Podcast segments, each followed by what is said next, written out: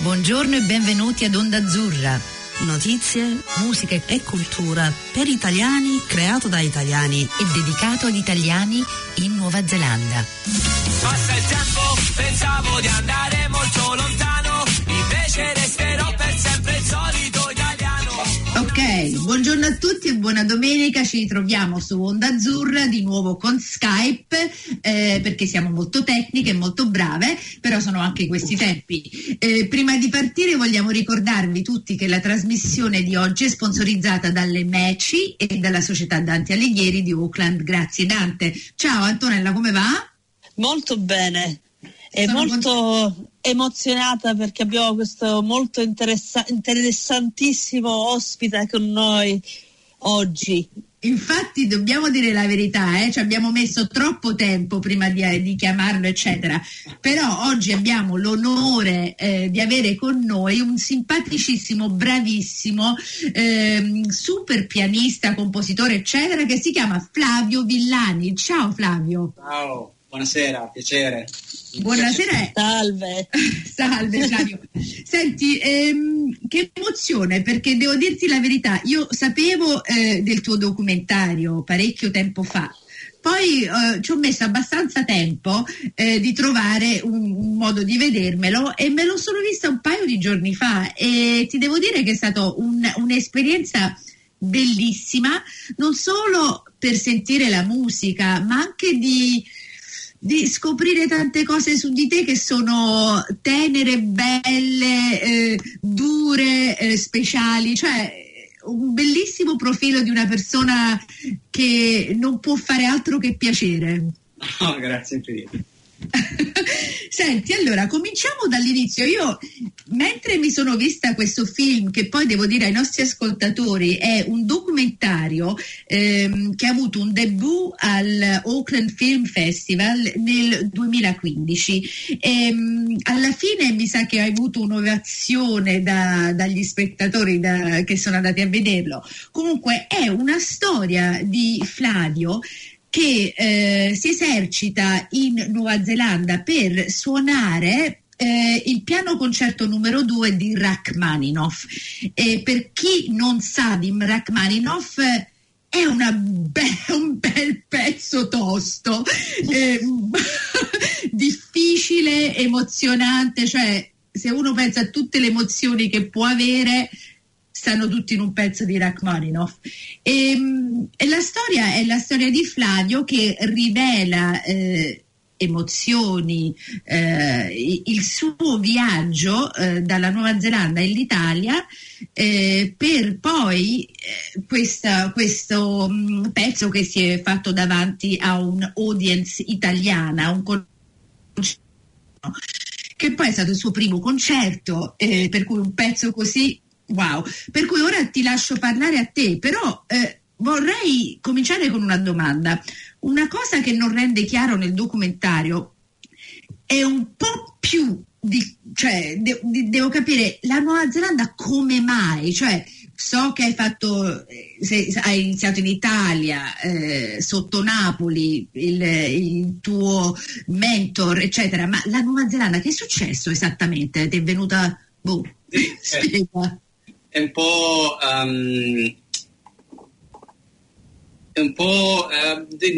documentario c'è una parte della storia che non è stata raccontata perché sarebbe stato troppo difficile da rendere nella storia per bene, e quindi quello che è successo è che nel 2006, prima di venire in Nuova Zelanda, io sono arrivato in Nuova Zelanda nel 2008, ma tra l'Italia e la Nuova Zelanda c'è stata una parentesi di 2 anni in Spagna, che io ne parlo pochissimo nel documentario, si sente che dico 2 cose e poi la storia finisce lì. Quei 2 anni in Spagna per me sono stati molto importanti perché è quando ho fatto il mio coming out con la famiglia, è quando mio padre e la mia famiglia mi hanno un po' allontanato e ho fatto la mia vita lì a Barcellona. Però a Barcellona io ho fatto 2 carriere, 2 lauree. Ho fatto il diploma al Conservatorio di Salerno, ma allo stesso tempo ho fatto anche la laurea in informatica. Quando mi sono trasferita in Spagna era molto più facile per me trovare lavoro come informatico, come software. Ed è per questo che quando quindi ho vissuto in Spagna il mio lavoro era spesso, era quasi tutti i giorni in programmazione, poi facevo un po' di piano alcuni pomeriggi, avevo accesso a un conservatorio un giorno a settimana dove andavo a seguire delle lezioni. Ovviamente un giorno a settimana non è niente per diventare pianista. Alla fine di questi 2 anni il lavoro voleva che io stavo facendo come programmazione, voleva che io diventassi project manager della compagnia, avessi molto più responsabilità e non andassi più questo giorno extra al conservatorio, ma facessi le 8 ore tipiche 5 giorni a settimana solo con questa compagnia. E allo stesso tempo Matteo Napoli, che era il mio insegnante, il mio mentore di musica in Italia, si era trasferito in Nuova Zelanda perché aveva da sempre questo sogno di abbracciare questo paese. Lui veniva qui ogni anno, ogni 2 anni, facendo concerti, aveva degli amici italiani che vivevano qui, aveva alcuni contatti, e finché ebbe appunto l'opportunità di dirigere una scuola di musica a Kerikeri, quindi 3 ore da Auckland, in Northland, e in quel periodo, quando stava facendo crescere questa sua scuola di musica, mi chiese, visto che aveva saputo che la mia relazione con il ragazzo che mi aveva portato in Spagna era finita, che il lavoro di informatica stava prendendo piede e che quindi io avrei lasciato la musica, la musica sarebbe stata abbandonata o lasciata in un cassetto, come un sogno nel cassetto e basta, o qualcosa che avrei fatto on the side, al lato, come si dice, secondario, un contorno. Esatto, un contorno, dice sì, vabbè, fai un po' il piano e basta. E quindi, dato che ho avuto questa opportunità, io l'ho presa al volo, perché per me era un po' come una scommessa, come dire, ok, andiamo a vedere che cosa succede se io davvero dedico tutto il mio tempo alla musica. Perché quando andavo al conservatorio ho fatto alcune masterclass con insegnanti che venivano da fuori, alcuni mi dicevano: ah, tu hai talento, devi studiare di più. E io dico: sì, io vorrei studiare di più, però se lavoro queste ore al giorno di informatica, perché comunque devo pagarmi il vitto, la vita a Barcellona, come faccio? Come riesco a trovare questo tempo? E visto che comunque mi sono mantenuto da solo, eccetera, ho avuto una vita indipendente, e a volte per essere musicista è un po' difficile fare questo tipo di scelte. E per fortuna ho avuto appunto questa opportunità di andare a Kerikeri, dove distrazioni c'erano ben poche perché tra il centro di Barcellona, vivevo al centro di Barcellona, e in mezzo a una foresta, in una casina dove c'era quelle cascine che sono solo la stanza da letto fuori dalla casa principale. E io lì ho vissuto per i primi 6 mesi che sono arrivato a Kerikeri, e è stato il modo per ricominciare. E quando sono arrivato abbiamo organizzato dei soggiorni di concerti, abbiamo iniziato a insegnare, mi sono creato una vita come insegnante. A quel tempo la mia relazione con mio padre si era già aggiustata un po' di più, perché loro dopo 2 anni che sono vissuto in Spagna, sono anche venuti a trovarmi, però poi quando sono venuto in Nuova Zelanda, il tipo di discussioni personali sulla mia vita e sulle mie scelte non sono mai state fatte per tanti anni, finché poi dopo vari anni, anche grazie a questo film, abbiamo avuto un riavvicinamento molto molto bello, che appunto è stato, si vede, come l'avrei visto pure nel film, il proud, l'orgoglio che ha negli occhi, anche l'amore che c'è di noi, il rispetto che è cresciuto, e anche il fatto che di dire sì, magari non capiamo delle differenze, ma quando c'è l'affetto queste differenze non importano più, e quindi siamo riusciti a creare dei ponti, anche se purtroppo, ovviamente, essendo così lontano, sono riuscito solo una volta a invitarli in Nuova Zelanda, dove hanno potuto vedere un po' la mia vita, ma altrimenti è un po' difficile, far capire un po' che cosa faccio qui, che cosa non faccio. Però vabbè, quando e se i border aprono di nuovo, i confini aprono di nuovo magari riesco a invitarli di nuovo. Comunque, una delle cose più belle del film è proprio stato questo viaggio parallelo, la musica, il tuo coming out, tuo padre, mi ha fatto proprio molta tenerezza. Infatti all'inizio dicevo: perché continuo a dire questo ragazzo così sensitivo? Che altro c'è? Poi tu dici sto camminando, sono gay, eccetera eccetera, e tu fai: ah, evviva, ma ora si capisce tutto. Infatti l'ho detto a mio marito: Why is he saying sensitive? Poi...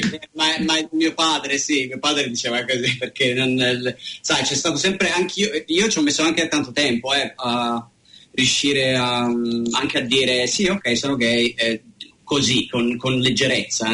Anche questi anni, anche prima del film, decisamente era una parola difficile per me da dire. E poi dopo il film, dopo vari anni, finalmente anche parlandone di più, ho avuto come un secondo coming out. Bello questa cosa, però deve essere, cioè tu hai fatto questo coming out con un film, cioè, perché per quelli che non ti conoscevano bene, eccetera, guarda che è una cosa enorme, cioè non solo ti sei messo in questa posizione di creare questa musica, questo concerto, eccetera, però cioè ti sei proprio messo nudo davanti a tutti, cioè un coraggio stupendo, e per quello che è proprio emozionante questo documentario, perché è una persona, in inglese si dice proprio laid bare. That's true. That's very true. Senti, perché? Ah, scusa, vai tu. No, stavo pensando, ma il documentario quanto ci è messo per essere filmato? Anche per dare un'idea del... È stato molto veloce tutta l'esperienza, perché io avevo il concerto il 30 dicembre 2014 ed era una data prefissata. Rebecca, la regista che mi ha seguito in Italia, mi conosceva già.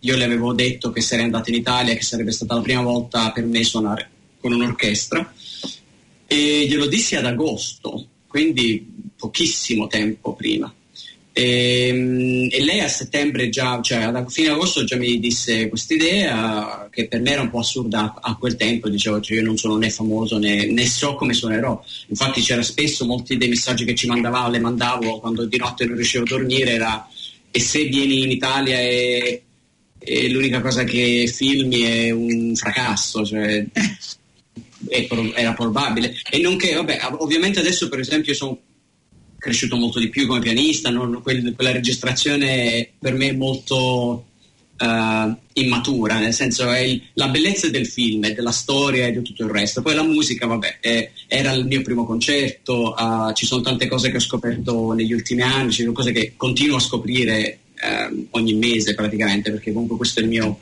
strumento e ci spendo, diciamo, ho deciso di dedicargli la mia vita e di crescere con lui. E comunque quando siamo andati, lei mi seguì un po' in giro qua ad Auckland, e poi è venuta, sono venuti tutta la crew, che era lei, il team, lei, il director of photography, Simon Robbie, e Mike, non mi ricordo il cognome, che era il tecnico del suono. Erano solo questi tre, e visto che erano così pochi e la casa dei miei era abbastanza grande, tutti sono stati ospitati a casa mia. Quindi non era... la bellezza del film viene fuori anche da questo, dal fatto che non era una crew, un team che stava in un albergo e poi veniva: ok, alle 2 veniamo a fare la ripresa del pranzo, quindi mi raccomando siete tutti cioè era tutto molto organico. Loro vivevano con noi. Il tizio con la camera, con la telecamera, praticamente era un bimbo in un lolly shop, perché c'erano opportunità di riprendere tanti momenti, molte cose non erano tutto quello che c'è sullo screen in Italia. Niente di tutto quello è stato preparato, quindi era tutto molto organico. Le cose sì, in Nuova Zelanda, perché Rebecca voleva un certo look, eccetera, alcune delle cose sono state preparate, tipo il camminare con gli alberi, eccetera eccetera, che a me, io personalmente dicevo: bah, queste non so cosa fare, non so voglio fare un documentario, non voglio fare l'immagine, però vabbè, ci voleva anche questo, quindi... No, perché è un documentario molto intimo anche, si vede che proprio dentro, là, ci sono delle riprese che a me mi sono piaciute molto, proprio, poi proprio dall'inizio quando stai suonando il pianoforte e poi tutta la storia cresce, come diceva prima Carla, però si vede che è proprio sono messi proprio là, sì. In casa. Sì, sì. Però mi ha aiutato un sacco il fatto che Rebecca parla italiano perfettamente, mm-hmm. Quindi non aveva bisogno di un traduttore, era direttamente lei a fare le domande ai miei genitori, a mio fratello, a tutti gli altri, e quindi c'era un ravvicinamento molto più intimo tra tutti quanti, quindi è stata la ragione per la quale la gente che lo vede dice appunto che il film, come avete detto, è abbastanza intimo, ed è vero, perché non c'era niente di preparato, cioè, non c'era secondo me questo è proprio il bello di questo documentario, l'intimità e la naturalezza e anche l'onestà di tutto, cioè di ogni parte del film, anche la ripresa. Poi Simon Robbie è un master, per ricordarvi è Mike Westgate che è il sound editor, che è anche un altro che si conosce benissimo nel giro di musica in Nuova Zelanda. Bellissimo. E senti, abbiamo poco tempo come al solito, perché quando c'è una persona come te davanti, cioè vorresti 3 ore, però piccola domanda, perché so che stai suonando un po' di Rachmaninoff ora e ti stai preparando per un altro concerto, però tornando indietro, perché Rachmaninoff? So che è complicato, ma perché il primo concerto ti vai a scegliere la cosa più complicata che potevi? Ma sei pazzo? Sono varie ragioni, alcune sono diciamo personali. La ragione ovviamente più semplice da dire è il fatto che è un concerto meraviglioso, io l'ho ascoltato quando ero piccolo, avevo un CD, lo mettevo a tutto volume nella mia stanza, eccetera eccetera. Un'altra parte forse emozionale, nel senso che dal momento in cui ho combattuto per tanti anni con il senso di worth, il senso di essere abbastanza, di valere. E perché questo senso di valere? Perché ovviamente crescendo anche in un intorno dove io mi sentivo che mi mancava qualcosa, mi sentivo che avevo qualcosa di sbagliato, sai, crescere tanti anni in the closet significa chiedersi sempre forse c'è qualcosa di sbagliato in me, forse non, e quindi vuoi scusa, mi vengono le parole in inglese, sovrappassare non pensare questa mancanza con devo dimostrare che valgo l'amore degli altri. Allora lo dimostri in un modo che a volte diventa un po' una malattia, perché niente è abbastanza, o devi per forza, se non soffri allora non hai lavorato duro abbastanza, se non ti sei fatto del male allora non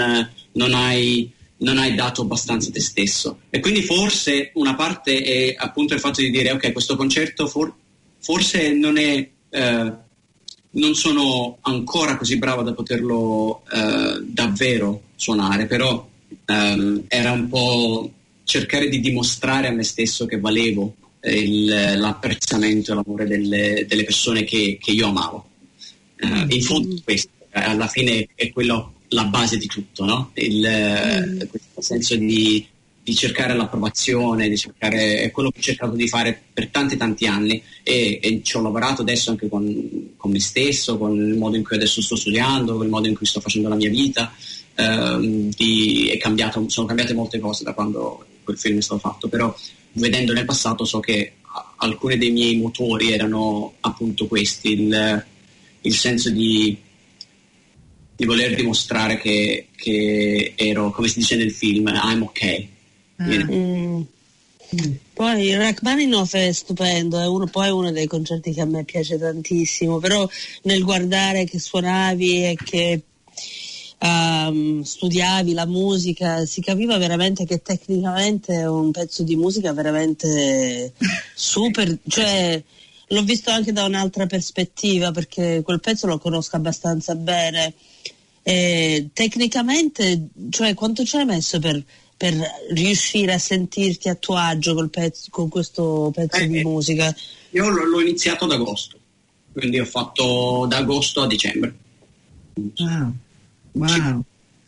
E ora stai facendo la pratica per il preludio di Opera 23 numero 5. Sì, quello è uno dei preludi, però li suono tutti quanti, Opera 23, e ne farò credo la maggior parte o la metà ad ottobre c'è Arts Week, e quindi suonerò il 17 ottobre suonerò al Ronick House,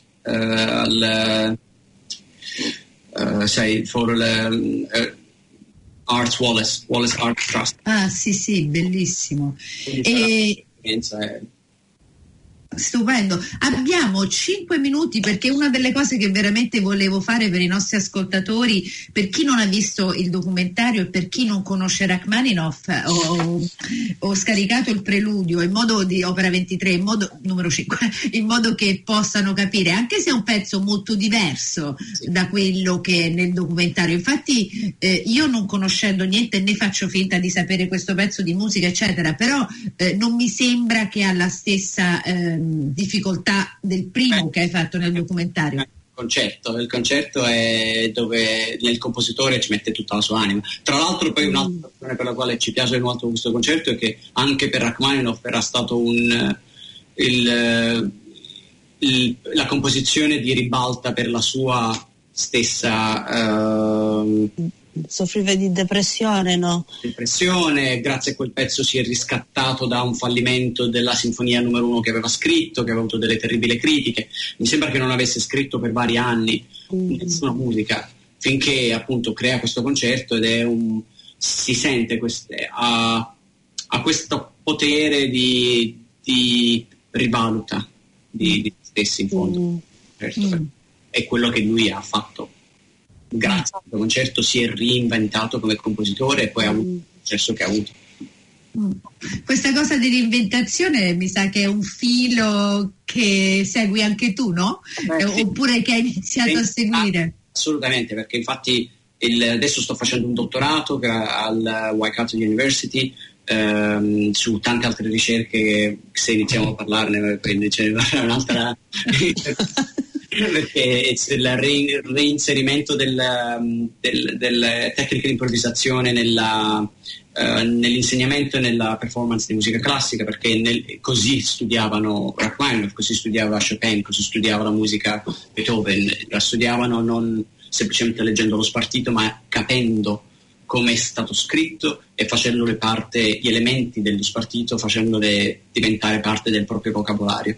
Ed è per questo che poi sono evoluti e si sono reinventati cioè Rachmaninoff adorava Chopin, ha studiato un sacco dei pezzi di Chopin e poi si è reinventato, non dico grazie a studiando dei pezzi di Chopin, però il lavoro di composizione che aveva fatto, lui era un pianista affermato e poi si è inventato anche come compositore grazie a questo modo di entrare nella musica. Io credo che insegna anche molto di più come interpretare la musica che è stata scritta, perché diventa poi più parte di te stesso, che è quello che sto cercando di fare, e credo che soprattutto vedendo il film eccetera, il lavoro di tecnica che ho fatto negli ultimi anni è migliorato tantissimo. Ho fatto tante scoperte tra Feldenkrais e altre storie, diciamo, uno non si ferma mai. La musica è un percorso che dura tutta la vita e in fondo ci dedichiamo ad essa ed è questa la bellezza. Bellissimo. Senti, abbiamo 2 minuti, uno inizia a riscaldarsi e poi zac. Però non sei una persona a cui piacciono le cose facili, vero. Senti, sei stato veramente delizioso, e ricordami di nuovo allora il 17 ottobre, e poi se ci mandi tutti i dati noi li mettiamo sul nostro Facebook eccetera. Il violinista Marco Popristo, facciamo un programma con Beethoven e Prokofiev e suoniamo a Kerikeri, che ritornerò dove sono partito, quindi sarà una bella emozione. E suoniamo a Kerikeri l'11 ottobre e poi il 9 ottobre suoniamo qua ad Auckland. Bellissimo. Allora, ti lasciamo e ti ringraziamo dal cuore, sei stato delizioso, sapevo che lo saresti stato, e lasciamo i nostri ascoltatori con Preludio, naturalmente di Rachmaninoff, di Opera 23 numero 5. Ti mandiamo tantissimi baci, speriamo di vederci al tuo concerto, e un grazie infinito, pieno di musica e amore. Baci forti e... Grazie Flavio. Grazie a voi, un piacere. Grazie a tutti, anche attraverso questa telecamera, grazie infinite.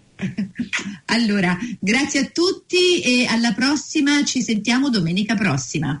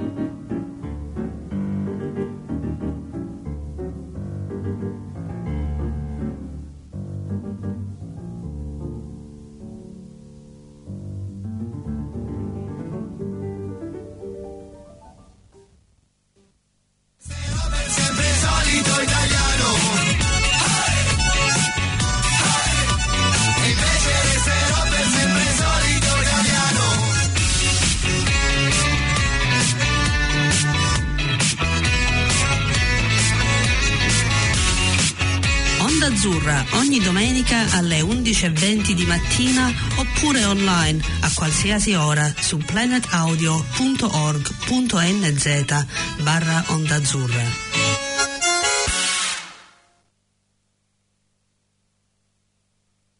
Your language.